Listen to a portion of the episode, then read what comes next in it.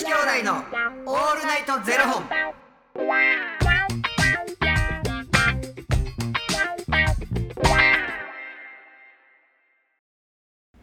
朝の方はおはようございます。お昼の方はこんにちは。そして夜の方はこんばんは。元女子兄弟のオールナイトゼロ本。724本目で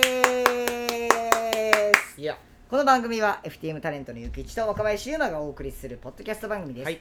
FTM とはフィメールというメール女性から男性という意味で生まれた時の体と性自認に違和があるトランスジェンダーを表す言葉の一つです、はい。つまり僕たちは2人とも生まれた時は女性で現在は男性として生活しているトランスジェンダー FTM です、はい。そんな2人合わせて そんな2人合わせてゼロ本の僕たちがお送りする元女子兄弟のオールナイトゼロ本。オールナイト日本ゼロのパーソナリティを目指して毎日ゼロ時から配信しております。はい。ということで本日はですねファニークラウドファンディングより、えー山本さんより質問を頂戴しております4月分やったかな？そうなんですえっ、とすいませんちょっとあの収録日の関係で、えっ、とちょっと5月まで押してしまったんですけどもこちら4月分で、えーいただいているものでございます、えー山本さんありがとうございます山本さん、おおきに。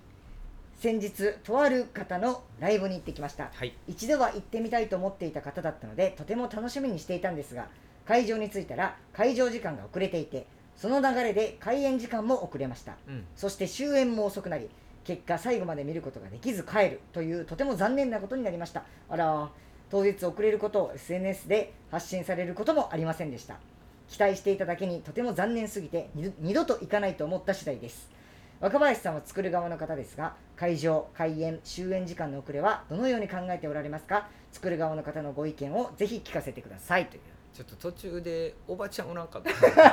あらー。あらーあらー残念だね。いやーでもほんま期待しててなちょっとショックやわなそれはな。まあなんかこの開演時間の遅れっていうものに関してはどういうことが理由かっていうのにもよると思うんですよ、うん。なんか例えば本当にたまにあるのが機材トラブルで、うん。照明がもう本当にこうお客様に対して不快な思いを与えてしまうほど照明がつかないとか、もう機材トラブルで出さなきゃいけない音が全く出ないとかうん。そういう場合はむしろ遅れた方遅れてでも直してからやるべきだと思うんですよね、うんうんじゃないと見に来たお客さんに対してすごく失礼な。100%じゃないよね、100%じゃないから、うん。そういう場合はあのー遅れた方がいいとは思うんですけど、うん。必ず SNS で発信ないしは説明なんで今こういうことが起こってるのかっていう説明は必ず必要だと僕は思ってて、うん。でただそれ以外の、うん。例えばこうお客さんが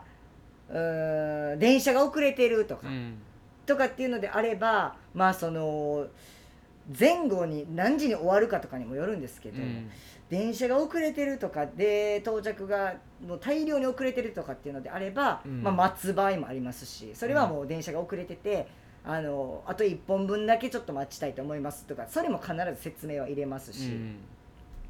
っていうのはあるんですけど基本的にはもう僕はその制作さんから開演時間、あのーオンタイムで、ちょうどでジャストで行かないと結構怒られてましたね。もう、うん。あっても5分押し5分以上は絶対押さないっていうのはもう言われてきたんで、うん。どんなんかもうそんななんか大きな機材トラブルとか大きな電車の遅延とかがない限りはもうマックスでも5分押しもう5分も本当は押したくないみたいな。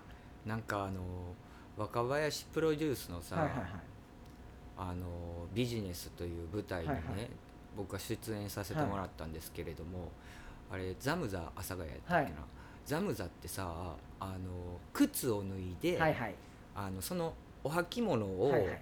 あのビニール袋に入れてもらってからお席にご案はいはい内するみたいな形やったやんか、はで僕あのその時の、まあ、演出谷君の演出で、あの客入れの時からステージの上に、はいはいはい。あの演出としていはいはいるみたい。な、で一回押したことがあって、はいはい。スタートが、はいはい。僕板の上に15分おったからね。それマジで。それは大変失礼いたしました。10遅ない？みたいな。確かにあのほんま10分前に出てきてもらう予定が5分押して結果15分おる。でずーっとさもうそのなんていうんまあその自分はそこにもう入ってしまってるからあれやねんけどそのお履物を入れるビニール袋のカサカサの音がもうすんごい聞こえてくるわけで15分おるやん、はい。で急にもうあのそのピンスポパンって当たった瞬間からもうスタートしますよはいはいはいやったやんかもう。全然ピンスポも当たらへんしずっとカサカサ聞こえるしそうしかもね押すっていうのが裏ではみんな「すいませんちょっとこういう事情があって5分押します」っうん。ていうのが裏ではやられるんですけどゆきちさんは舞台上にいるから分かんないんですよ、ね、分からへん。なんかえらい始まんの遅いなだけで15分いましたよみたいな。15分？本当にいねや俺あの時さはいマジでさ喋り出しがさもう一気にポンって飛んでもうて。え？ほんでもうマジでそのカサカサともう始まるのが遅いので、はい。なんかもうどっか行きそうになって。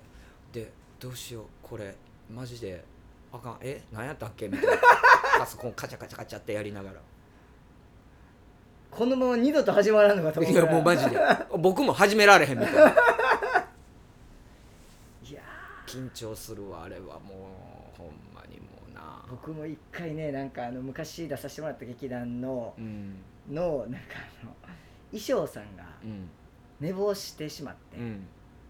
みんなの衣装持ってこずうん。持ってこれなかったんですよ、うん。寝坊してるから、うん。で僕らもうえあと30分で開演やのに衣装さんいなくね？みたいな感じになってえやばくね？みたいな感じになって。うん。でまあ最初みんなまあまあまあみたいな感じだったんですけどもうな開演15分前ぐらいになった時にこれマジでやばないみたいになって、えちょっとほんまにどうするみたいな感じになってもうとりあえずみんなもうあの自分たちが持ってるあのき私服とかをそれぞれこうなんか交換したりしてもうやろうって言ってもうドタバタそれでも結局なんかスーツのあのシャツはないとか言ってうん。でもうそれ買いに行ったりとかしてでもう結局15分ぐらい押しちゃったんですけど、もうそれでドタバタバタってもうみんなとりあえずあありものバーって来て来て出て行ったら結婚式場の話なのにあのウェディングプランナーさん真っ黒だったんですよ全身。いや葬式やないか。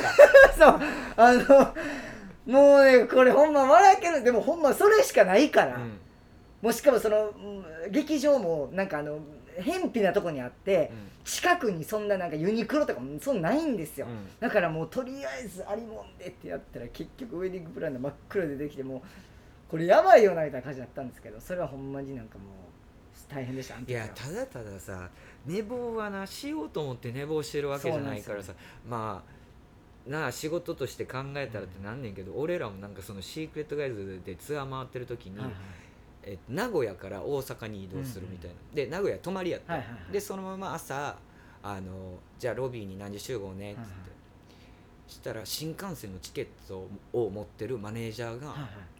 来えへんねん。うんうんはロビーに、いはい。で電話かけても電話出ませんみたいな、もうほんまに全全スタッフも僕ら含めやから、はいはい全員の分持ってるからえ動かれへんやんってなって。はいあ確かに、うん。でも変な話捨てていくことも可能やん、はいはい。まあチケット代だけ払えばいいだけで、い確かに。うんうんうん。だからもう遅れられへんし、はいはいまあ、ライブの時間も決まってるやんか、何時につついとかなあかんっていうのがあるから。でももうほんまもうすっぴんできはった。えええほんでそれ間に合ったんですか間に合った。あよかった。ギリギリセーフ。みんかめっちゃ空気悪かったけどな。何やってんねんみたいな。何やってくれてんねんみたいな。確かもうその時のなんかもう平謝りみたいな感じがさまたみんなイラッとしてにうわめっちゃ空気悪なったことある。ー でもよかったですよ。間に合って。間に合ってよかったえそれは？結局だからその大阪でやるってなるとやっぱ東京からとかいろんなところから大阪に集まってくれてのスタートやからみんなな困るやんか。せっかくやねんから。だからそれこそその山本さんうん。もせっかくやったのに。まあだからこの開演が遅れた理由が何やったのかっていうのにもよるんですけどう、ん。本当に。なんかそういう本当になんか機材トラブルでうん。このまま上演したら、もう逆にお客様に申し訳ないっていう状態なんだったら、まあ、押すべきで。ででもそれでね結果最後まで見ることができなかったっていう人がいるっていうのはまあ、それは本当にこうな残念なことではあるのでなんかただただでもやっぱその、うん、若林のおっしゃる通りで、アナウンスの仕方やうんな、アナウンスの仕方とか、うん。まあ、返金対応とかね、うん。なんかそれなりのことを、おーまあ、するのがいいんじゃないか。まあ僕だったらそうするかなっていうう感じです。ん。まあ納得いかんやろな。うんうん山本さんもう二度と行きません そうそうそう。だから二度と行きませんっていう思いにさせてしまってるっていうことが一番ダメな形だと思うので、うん。そうならないようにアナウンスだったりその後の対応っていうのをしっかりするべきなのかなっていうのは思うんですけどまあ規模感とかどういう人のどういう規模感でどういうことがあったのかっていうことがわからない状態で僕も喋っちゃってるからなんかこのライブの話に適してるのかっていうのは分かんないんですけど、まあ、僕がやってる舞台だとそうしするかな真面目すぎて若林がそれをやった人みたいななんか謝り方になってる 誠に申し訳ございませんでした。まあでもちょっとね、あのーいろいろと舞台とかね、うんあのーライブのハプニングなんかに関してはちょっとまた明日うん。お話しさせていただけたらとはい。思います、ありがとうございます。はい、えーということでこの番組では2人に聞きたいことや番組スポンサーになってくださる方を募集しております、はい。ファニークラウドファンディングにて毎月相談枠とスポンサー枠を販売しておりますのでそちらをご購入いただくという形で応援してくださる方を募集しております。毎月頭から月末まで次の月の分を販売しておりますのでよろしければ応援ご支援のほどお願いいたします、はい。元女子兄弟のオールナイトゼロ本ではツイッターもやっておりますのでそちらのフォローもお願いいたします。まあ確かになやっぱりその時間も時間でそうやけどお金もお金でそうやけど2つとも大切なものをま奪っちゃってるわけあですよね。奪ってるわけやから、って考えるとななんかそういう気持ちにさせちゃったってそうなんやろな。そうです。だからそういう気持ちにさせることが一番良くないことだと思うんでね。うそこはちょっと僕も改めて考えようっていうふうに思いました、ん。なんかそうですよね。なんか、うん、なんかごめんごめんなさい。僕も山本さんすいません。うん本当に申し訳ございません ありがとうございます。それではまた明日の0時にお耳にかかりましょう。また明日。じゃあね